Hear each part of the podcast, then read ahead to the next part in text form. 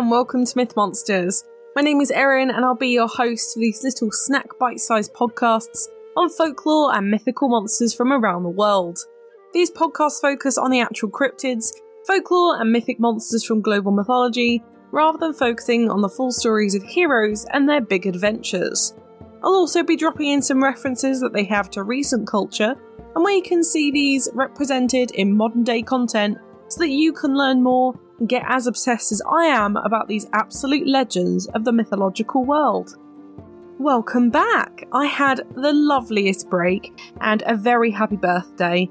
I went to Colchester Zoo and saw anteaters, which, if you didn't know, are my absolute favourite animal of all time. So I was very, very happy. And I went on a lovely week long road trip around the west coast of Scotland as well, went up into the Highlands and had just the most gorgeous time and I have got a whole load of content to push out from my trip, so keep an eye out for that on all of my social media.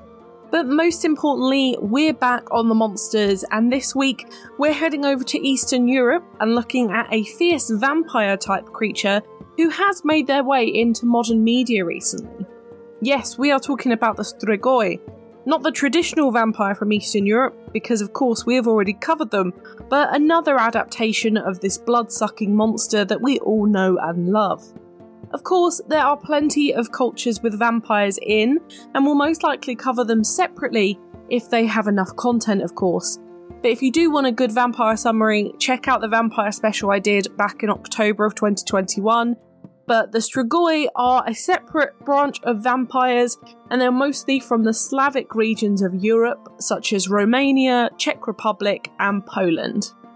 The Strigoi are generally described as a spirit or demon, which usually present in a human form, but have vampiric features such as the bloodlust and aversion to sunlight.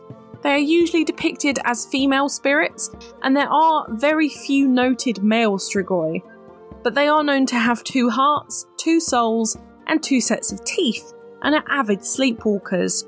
All Strigoi crave blood, however, most types are content on animal blood instead of human, although humans will satisfy them for longer, of course. In terms of their appearance, whilst they're in their human forms, and we'll get onto more forms later, you can kind of pick one out because they'll have a bald spot on the top of their head. Of course, don't go looking for any bald headed person and a tail completely covered in hair. But are they like vampires in a typical sense? No, they are a little bit different. And before we go too hard into general descriptions, there are actually three different types of strigoi and they're all a bit different. Firstly, there are the Strigoica, who are believed to be human women who had sold their souls to the devil. The black magic then turns her into a monster with a wolf like snout sharp teeth, and the ability to walk on all fours like a dog. She hunts people in the woods during the day, imitating a crying child to attract lost travellers that she will then drain of all their blood. They also have a fondness of baby blood by night. They would do this by breaking into normal houses and just eating the babies straight out of the cradle. However, Slavic families would often leave decoy cradles with hawthorn dolls in order to kill the strigoi, just in case. These Strigoi count more as witches more than as vampires and are completely living, there is no undeath to them at all. The second type is the Strigoi Viu, who are sorcerers who have gotten maybe a little bit too powerful, and in the process of doing so, destroy their physical body. They appear human most of the time and will only hunt animals, so if we're talking Twilight sense, they're vegetarian. But this, of course, means that farmers, agriculture, and livestock is all affected. You can pacify them with wheat and milk as an offering, but even the presence of them in farmland brings Desolace to the ground. It's an absolute nightmare to get rid of. These Strigoi are again completely living vampires. They aren't undead in any way, completely human, and generally they're not peaceful, so to say, but they are certainly more tolerant of humans. Lastly, and most dangerously, the Strigoi Mort, or the Dead Striga. These are the undead versions of this monster, which is really the one we all fear, and they rise physically from their grave after dying, returning to their families as if they've never died.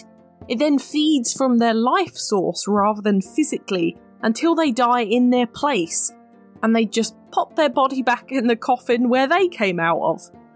Another potential cause for this type of strigoi is if they died an unjust death, such as suicide, murder, or starvation, and then they would physically return to get their revenge for their death, usually living in abandoned buildings or ruins to wait for the person they hold responsible. Now, they do hold on to their humanity, so they are conscious and able to have conversations, very much like the typical Dracula vampires, and not the zombie like style that it sounds like. In terms of powers, you can kind of imagine that they all have their separate skills, such as the Mort, they are very much the stereotypical vampire we think of, having superhuman strength, speed, very traditional. The Strigoi Viu having a magical wielding power, and the Acre kind of being more like dog creatures. Some can certainly turn into animals, they can walk in the daytime, go invisible, and of course they are immortal. Kind of general vampire stuff.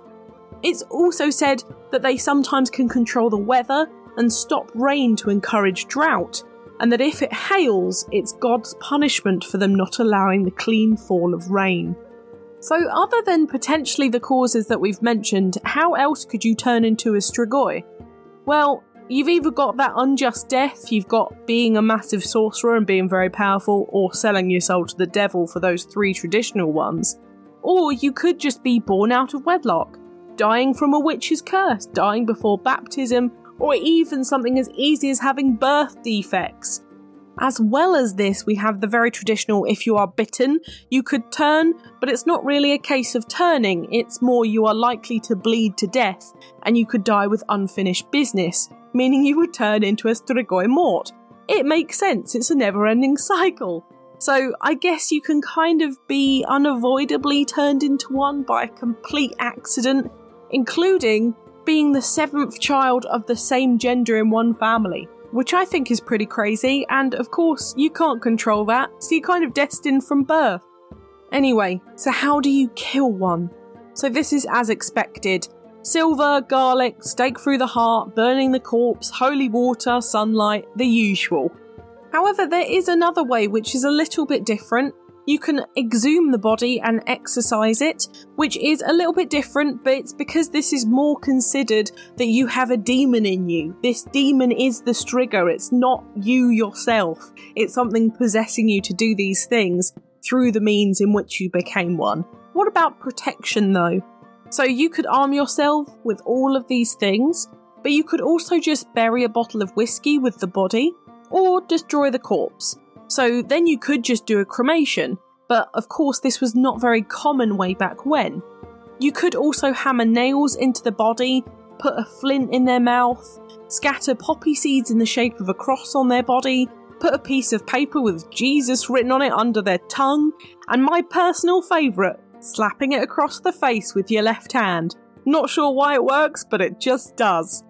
Now, on St. George's Day, which falls in April, you could ask your boy pal to water your head so that you don't turn into one if you're a girl. So, ladies, please do remember that. It's upcoming. I think it's the 24th. There is another story of their creation, though, but this all came from modern media, and it's that Striga are caused by a curse and then are destined to be buried with their mothers and become the dog like Striga Acer. They can be cured, but it's 50 50 as to whether the girl recovers, and she can also even relapse into the Striga form. This one does purely come from modern media. I'll talk about the actual show later. It is not officially in the folklore. Now, on to etymology. You've heard me probably say two different names for this monster Striga and Strigoi. Technically, they're the same monster, but they are very often separated into two separate ones. I found it a lot easier to merge them into one for this episode, so I won't be covering the Striga any further. They are immensely similar. Strigoi is also technically the plural of the verb that this word comes from. The verb it comes from is Romanian and Latin, astriga, which means to scream. Sometimes this is related to owls in the wild, but from the late Roman times, the word became associated with witches and owl based omens. Now, their history goes back to then too, but we don't really have many actual reports of them or their details. However, what we do know is that the first ever written report was in the late 1500s in Croatia, where a person was believed to be a Strigoi and was decapitated by the village priest. I will say though that this was the first ever writing of vampire folklore, so we can put the Strigoi in the first ever mentioned vampire book, recorded within any folklore history. Isn't that so cool? I think that's so cool. They were mentioned again by a Moldovan soldier in the 1710s, but they were much more associated with witches than they were with the blood drinking vampires we know and love now. He also believed that vampires were just in Moldovan and Transylvanian folklore, which is cute but very narrow minded. Bear in mind as well that Transylvania is not a myth, it's the central region of Romania, so it does exist and it's absolutely massive. If you've ever been to Romania, you've most likely been in the Transylvania region. It's not just a made up place for vampire folklore, Transylvania does exist. There are more modern sightings, such as one in 1856, where they were described as baby preying vampires, and the way to prevent them getting to your child is to throw a rock behind you after the baby is born, so that it goes into the mouth of the strigoi to stop them ever biting down. Then, in 1909, Franz Hartmann, a famous German occultist amongst many other things, reported that children from the Carpathian Mountains in Romania were going missing, and so the locals took it upon themselves to burn down the local castle to remove the potential strigoi in the ruins. Of course, around this time in 1897, we have the publishing of Dracula by Bram Stoker, who was apparently inspired by the strigoi mort and started the vampire craze over the European and Western world. Following this, vampire sightings and experiences increased tenfold, but the strigoi started to fall out of favour for the umbrella term vampire. However, there were more sightings in the 1900s, including an old man in Romania dying, and many of his family members following him to his death. They uncovered his body and found his face distorted and red, and so, as a preventative measure, his body was burnt. Then again, in 1989, during the Romanian Revolution, the corpse of a prominent communist dictator, Nicolae Ceausescu, was not buried correctly and was believed to be a threat. Therefore, they carpeted his former apartment with garlic braids to prevent him from returning there. And lastly, in more modern times, in 2004, a woman in Romania claimed that her dead uncle had been visiting her in the nights and that he was a strigoi. Her brother in law then set up a vampire hunting party and they exhumed the body, tore out his heart, and burned the corpse, then made the girl drink the ashes with water the police actually ended up arresting them for disturbing the dead, and the family were given six months in jail. However, from that point onwards, all bodies nearby the village are buried with a stake in their heart as a preventative measure. You can look this up, it is still ongoing. Of course, we can see similarities with normal vampires for this monster, but a vampire is, as I said, very much an umbrella term for something that is vampiric in nature. There is a direct link to the Strix from Greek mythology here, which is that of an owl omen I mentioned earlier. I will be doing a full episode on this creature, but they are very much linked to vampires and witches like the Strigoi and you can certainly see the inspiration in the name too. There are loads of explanations for vampires within our culture. Of course, the normal one is porphyria, which is a disease that makes you want to drink blood, apparently, that sounds like my worst nightmare, but is usually the go to excuse for the idea of vampirism. However, it is just a cultural phenomenon. We don't know why vampires really came into the limelight, and I think we're all very happy that they're here to stay. There's no particular background for the Strigoi within this, but as I said, they are the oldest ones, which does make them the coolest. Now, on to modern media. We do have a few specifically this week, but you'll probably notice some crossover here from usual vampire stuff too. For art, we have The Striga by Philip Gutowski for a spooky adaptation of the Strigoi. There's also a really cool one called Scrambles Amongst the Alps by Edward Whymper, and this is of the Notre Dame Cathedral gargoyle, which is called La Striga, which is really cool. You can actually see it in real life. Otherwise, independent spooky art this week is a big recommendation. My artwork that I used this week for my marketing is amazing. I'm not sure who the artist is, but have a look at the independent stuff this week. In movies, we have Strigoi, The Addiction, The Breed, Ultraviolet, Underworld, The Vampire Doll, Morbius, I Am Legend, The Hamiltons, Blood Red Sky, The Last Man on Earth, The Omega Man, My Best Friend is a Vampire, Hotel Transylvania, and Justice League Gods and Monsters. For TV, we of course have The Witcher, which they make a massive debut in. Really recommend that series, of course.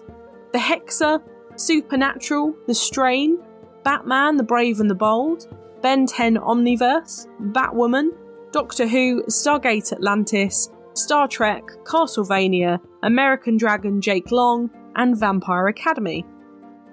In video games, we have ones such as The Witcher, Castlevania, Warhammer, BlazBlue, Bloodborne, Cursed Fables, Eternal Champions, Metal Gear Solid 2 Sons of Liberty, RimWorld, Shadow Hearts, and Touhou Project. My book recommendation this week is Encyclopedia of Vampire Mythology by Theresa Bane for a great summary of the history of vampires in folklore, or A History of the Vampire in Popular Culture Love at First Bite by Violet Fenn for the same, and lastly, Vampire Forensics Uncovering the Origins of an Enduring Legend by Mark Collins Jenkins is another really good one for these monsters. I do really recommend all of these. But now it's time for Do I Think They Existed? Much like vampires, they are a tricky one because they're super cool, but do I think zombies are roaming around the hallowed halls of Romania and Eastern Europe? Probably not.